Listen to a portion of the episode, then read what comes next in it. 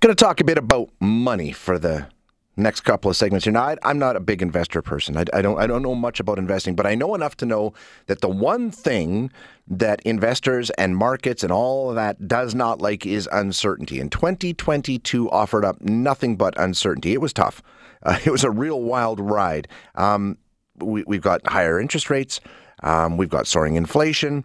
We've got the uncertainty of what's going to happen in Eastern Europe all these sorts of things. Um, and who knows what's around the corner. So, I mean, it was a tough year. Tech took a pounding in 2022. So, is now a good time to invest, or is it better to sit on the sidelines? If you are going to invest, what should you look at? We'll find out. We'll get some insight here from Diana Orlic, who's a portfolio manager and wealth advisor at Richardson Wealth. Uh, Diana, thanks so much for joining us. I appreciate your time.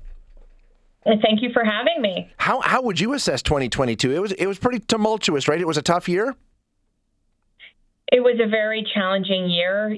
You know, we don't often have years where, you know, bonds um, are negative, stocks are negative. Um, you know, there was really nowhere to hide in 2022 to uh, come unscathed other than, you know, maybe just sitting in cash. Um, looking ahead to 2023, what's the yeah. expectation? I mean, the uncertainty is still there, isn't it, Diana? It's very much still here. You know, we're still seeing intraday moves. You know, we're negative, we're positive. Um, we're still seeing the volatility is still here.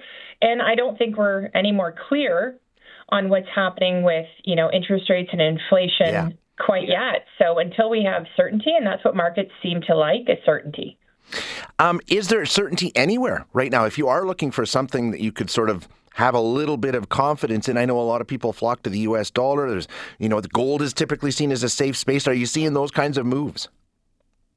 You know, gold was flat actually, or just slightly negative last year. And usually that is a good hedge yeah. against inflation and uncertainty. And it didn't quite prove to be that hedge. Um, if you want certainty, I mean, listen, there's nothing wrong with looking at GICs. Um, you know, it's been a long time since we've seen 5% GICs, and I've done, you know, more GICs in the last uh, couple months than I have in my career. Well, those have changed a bit too because now you can actually earn interest on. I mean, that that's the other side right. of the interest rates going up. That means you can actually earn some interest on savings, right? Right. So if you're a net saver, and uh, you know, this is where you're going to be rewarded by you know, having some money to invest, um, money that is needed for certain uh, goals, you know, you can lock it up and get 5%. And you know what? It's essentially a, guaranteed investment certificate, no surprises. Um, it matures and you get your interest. Um, let's talk about tech for a second because it, it was the sure. darling for a number of years. It was doing great, and then the wheels sort of came off last year, and all sorts of the the big ones, the big, you know, what we would call blue chips. Like I'm talking about, like Apple and Google and and Microsoft yeah. had really tough years. Uh, how bad was it in 2022 in the tech sector, and what do you anticipate in 2023? So the tech sector, the FANG stocks, uh, nobody could keep up with the FANG stocks um, on the onset of this uh, pandemic, uh, this stay-at-home, work-from-home um, uh, change. Actually, made these companies really uh, do very well, yeah. except for 2022. They really slid. I'm talking double digits. The Nasdaq was down. You know, I'm going to say almost 30 percent last year. With some of these even doing worse. If we look at something like ARK Innovation, which is a bundle, Cathie Wood is, is well known for bundling tech companies. You know, it hit a high at 97, and you know today it's trading at 31.68. Wow. You know that's um, you know, and this just goes to show you you shouldn't be overweight in any one industry, but do I think Apple is, you know, going to go away or, you know, Google or, you know, those? I, I do think there's going to be a point where it's very oversold and we should start to dip a toe back in. Yeah, I mean, uh, lots of people say, "Hey, well, everything's on sale now." That that that's the other side of this, and maybe it's a good time. Are you?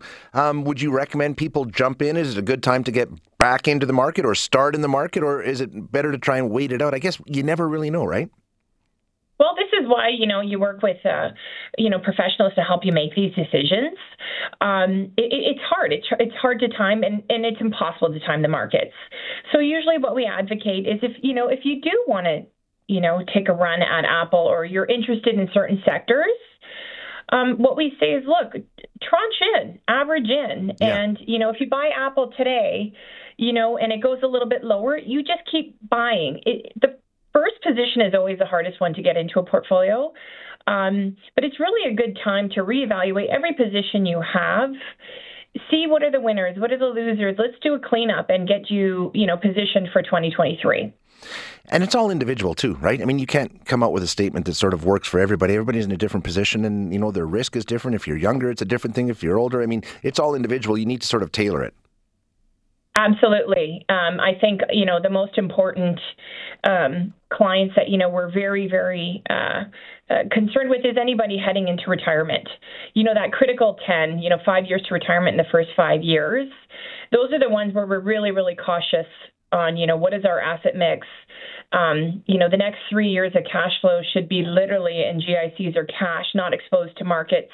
These are the ways you can help buffer the ups and downs so people are sleeping at night and you know, um, not yeah. concerned about what the daily fluctuations in the markets are.